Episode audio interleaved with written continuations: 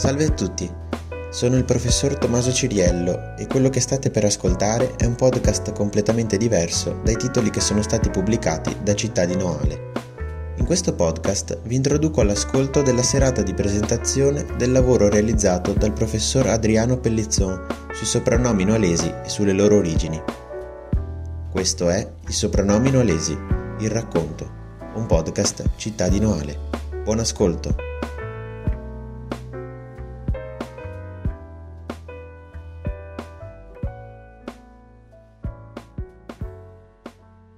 Erano scomparsi anche dalla memoria, li abbiamo riesumati e anche resi diciamo, comprensibili. Devo ringraziare poi gli amici del Museo della Civiltà Contadina che anche questa sera sono qua, sono pronti a dare una mano. Dopo due domeniche consecutive di grande lavoro, perché vi assicuro anche l'altro ieri non è stato facile stare qua fino alle 8, però loro con la passione mi danno una mano e senza di loro anche questa volta dico non possiamo andare, non avrei potuto realizzare questa, questa iniziativa. E quindi adesso vi parlo un attimo di, del perché siamo arrivati a questo punto. Era una curiosità che io avevo da, fin da piccolo perché come abbiamo, ha detto anche prima eh, Patrizia, eh, lei non ha soprannome, ma neanche io ho soprannome. Cioè, pur essendo in tanti, stranamente, i Pellizzon vanno da Milano fino a Campo San Piero, ce ne sono tantissimi, e, ci sarebbe da aspettarsi qualche soprannome per diversificare i vari rami. Invece non ce l'hanno il soprannome. Però quando io giocavo con i miei amici, i miei coetanei, io li conoscevo con un certo nome e cognome, che in realtà era il soprannome. Poi quando andavo a scuola, il maestro faceva l'appello e allora Pieretto Bicio diventava Bortolato Pietro e dico nomi a caso Gigetto Pasqualotto diventava Zuccherato Luigi e io mi chiedo ma come? Fuori ha un nome e in classe e alzavano la mano e dicevano anche presente cioè capite? quindi è una cosa che mi è rimasta così un altro momento che, è, che poi è, è servito a, a, fare questa, così, a spronarmi a questa ricerca è stato quando la prima volta sono andato a prendere il latte in una casa di contadini vicino a casa mia. E quando sono arrivato lì, per la prima volta, il padrone di casa mi ha detto ma, ma de chi sei tu Tibeo? Cioè, questa frase al momento non mi ha fatto effetto perché ho risposto sono De Angelo. Ah sì, ora vieni qua che ti do a latte, perché latte era femminile, a latte. Forse non avevano tutti i torti a chiamarla il femminile perché i maschi non fanno latte. Vabbè, comunque non importa. Allora, eh, da quella volta però mi è rimasto impresso e l'ho sentita tante volte de chi sito Tibeo, de chi sito Tibeo. E poi, crescendo, ho capito che senza saperlo quel contadino aveva applicato la legge del patronimico, cioè di risalire al nome del padre per riconoscere la persona. Una legge, un, un sistema che aveva già attuato Omero migliaia di anni fa, perché Omero nei suoi poemi chiama gli eroi, protagonisti, sempre col nome del padre, il Pelide, Achille, figlio di Peleo quindi, no? gli Atridi, figli di Atreo. E quindi questo sistema mi ha ancora una volta invogliato ad approfondire una ricerca. Però non sapevo come cominciare, perché non è facile cominciare a, a mettere in ordine i dati. Ne avevo parlato anche col maestro maestro maestro dal maestro, noi chiamiamo maestro maestro, lo chiamavamo sempre così per, per, abbreviare, che è il padre di tutti quelli che si dedicano alla storia locale qua annuale. E lui mi ha risposto, eh, eravamo negli anni, fine anni 80, mi ha detto guarda è una, è una roba bella, detto sì, te hai ragione, è una roba da fare, perché i soprannomi si devono andare via tutti, bisogna, bisogna salvarli, bisogna bisogna torre nota, bisogna fai pure, va avanti ti, ma non posso dare una mano perché go da finire la storia di Noai. Non so buon finirla con tante di che robe, insomma, ti va avanti, dopo se te che bisogno, eh, dimmi, eh, so qua, so qua, te, ma intanto va avanti ti. E questo ho detto, vabbè, gliel'avevo promesso, insomma, no? Gliel'avevo, grazie, gliel'avevo promesso e poco dopo è morto a quel punto mi sono anche bloccato, cioè è morto e quindi non potevo neanche più conferire con lui e poi avevo tante altre cose da fare quindi...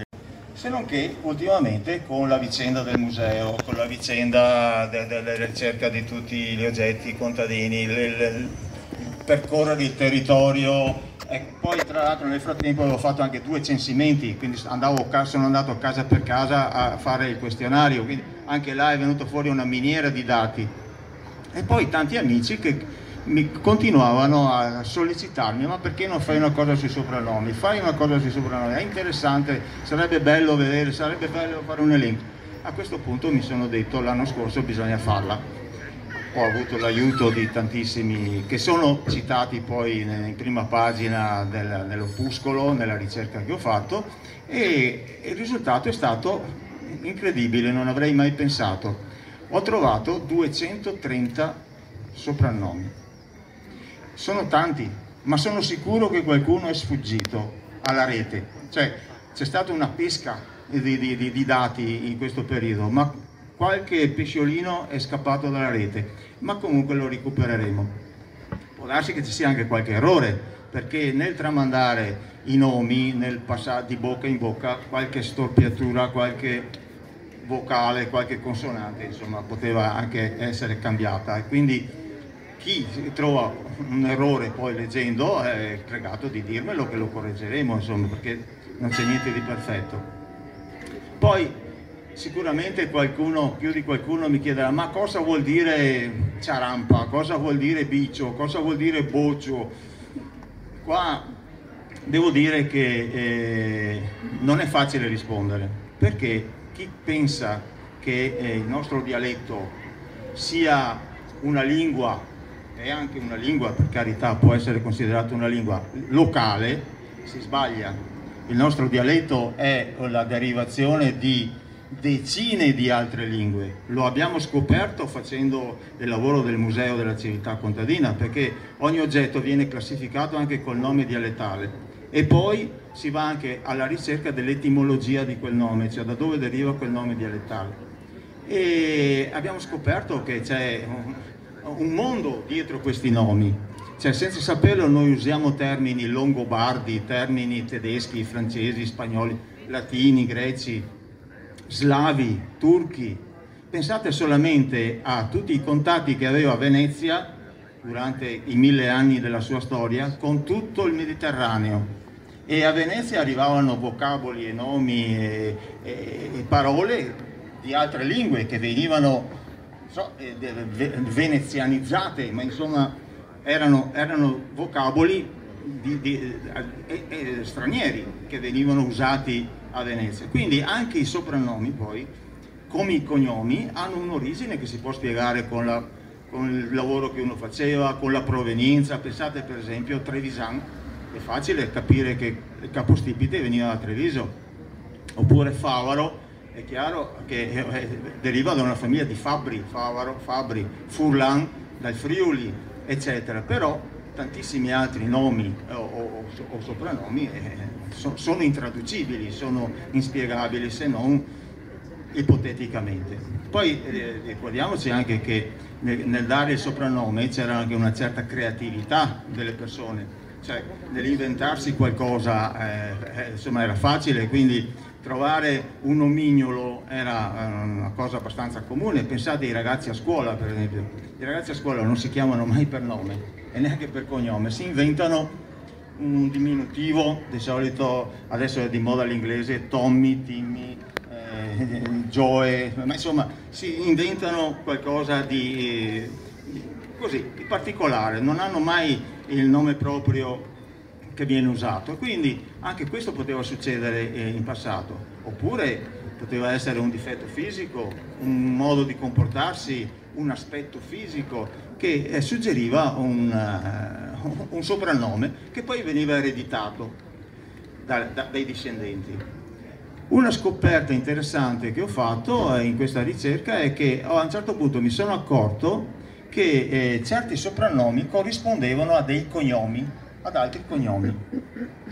E questo mi ha incuriosito ancora di più perché, per esempio, c'è un ramo dei Simeonato di Via San Dono che sono eh, come soprannome Pavan, ma Pavan è un cognome. Oppure gli Scantamburlo sempre via San Dono, eh, soprannome Boeani, Bollani, i Fantinato Borea, Borella, ma sono, so, ma sono cognomi, oppure Novello Scapin, altro cognome. Ma allora, come è potuto succedere sta roba? E è successo nel, nel modo in cui adesso vi spiego. È successo che in quelle case esistevano prima famiglie dal cognome Bollani, Borella, eh, Pavan, eccetera. A un certo punto se ne sono andate o per sfratto o per eh, emigrazione o per qualche altro motivo, hanno lasciato libera la casa. Sono subentrati Scantambulo, Fantinato, Simeonato, ma la gente del posto e del paese ha continuato a chiamarli in quel modo, a chiamare quel posto, ad identificare, ad identificare quel posto col vecchio cognome. Quindi hanno ereditato come soprannome il cognome di chi ci abitava prima. E così per tutta la discendenza. È un meccanismo strano, però è avvenuto proprio così, ma in tutti i casi. Ma il caso più interessante ce l'abbiamo proprio qua vicino, ma una cosa che non avrei mai ecco, pensato di scoprire, però l'ho scoperta. E ho avuto la conferma proprio questa sera da, dall'interessato.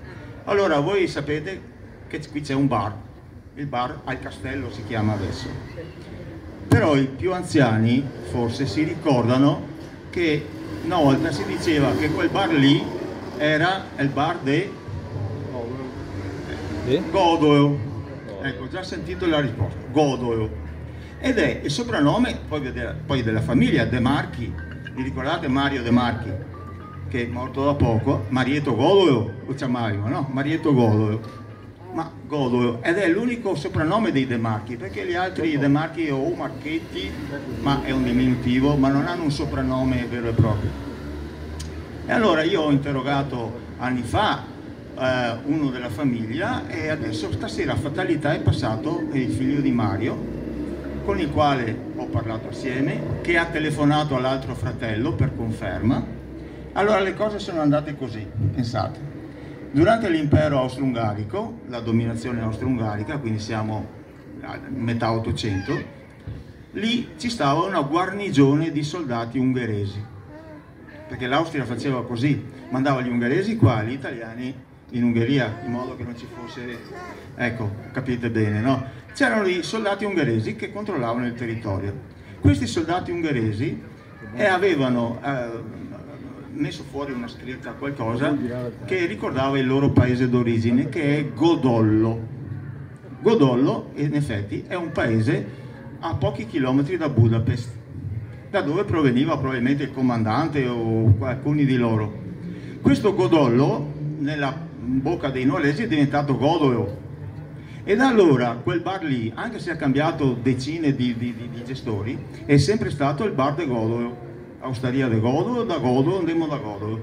Ecco, questa scoperta eh, dimostra come i luoghi tante volte sono più importanti delle persone, erano più importanti delle persone e quindi si identificava con il luogo, con la casa, con la campagna, con il, con il bar, si identificava la, la, la gente che, che subentrava e che perdeva la, la propria identità e, e, assumeva l'identità di quello che c'era prima, prima, prima di prima. Altra considerazione fatta durante questa ricerca è che eh, fino a, a, a, qualche anno fa, insomma, i matrimoni avvenivano sempre tra persone del paese, quasi sempre, anzi tante volte tra vicini di casa, perché eh, non, non c'era la possibilità di andare in giro. E anche le possibilità di incontro erano poche, c'era cerimonie religiose, il filò, la sagra del paese, quindi i matrimoni tra, tante volte si combinavano tra famiglie, insomma tra vicini di casa. Ed era sempre la sposa, quasi sempre che andava in casa dello sposo. Andando in casa dello sposo perdeva il suo cognome e proseguiva la nuova famiglia col cognome sempre eh, paterno e, e degli antenati. E quindi la, la situazione era, diventava confusa perché poi tutte queste famiglie con tutti questi cognomi chiaramente bisognava diversificarli. E allora ecco la nascita dei soprannomi.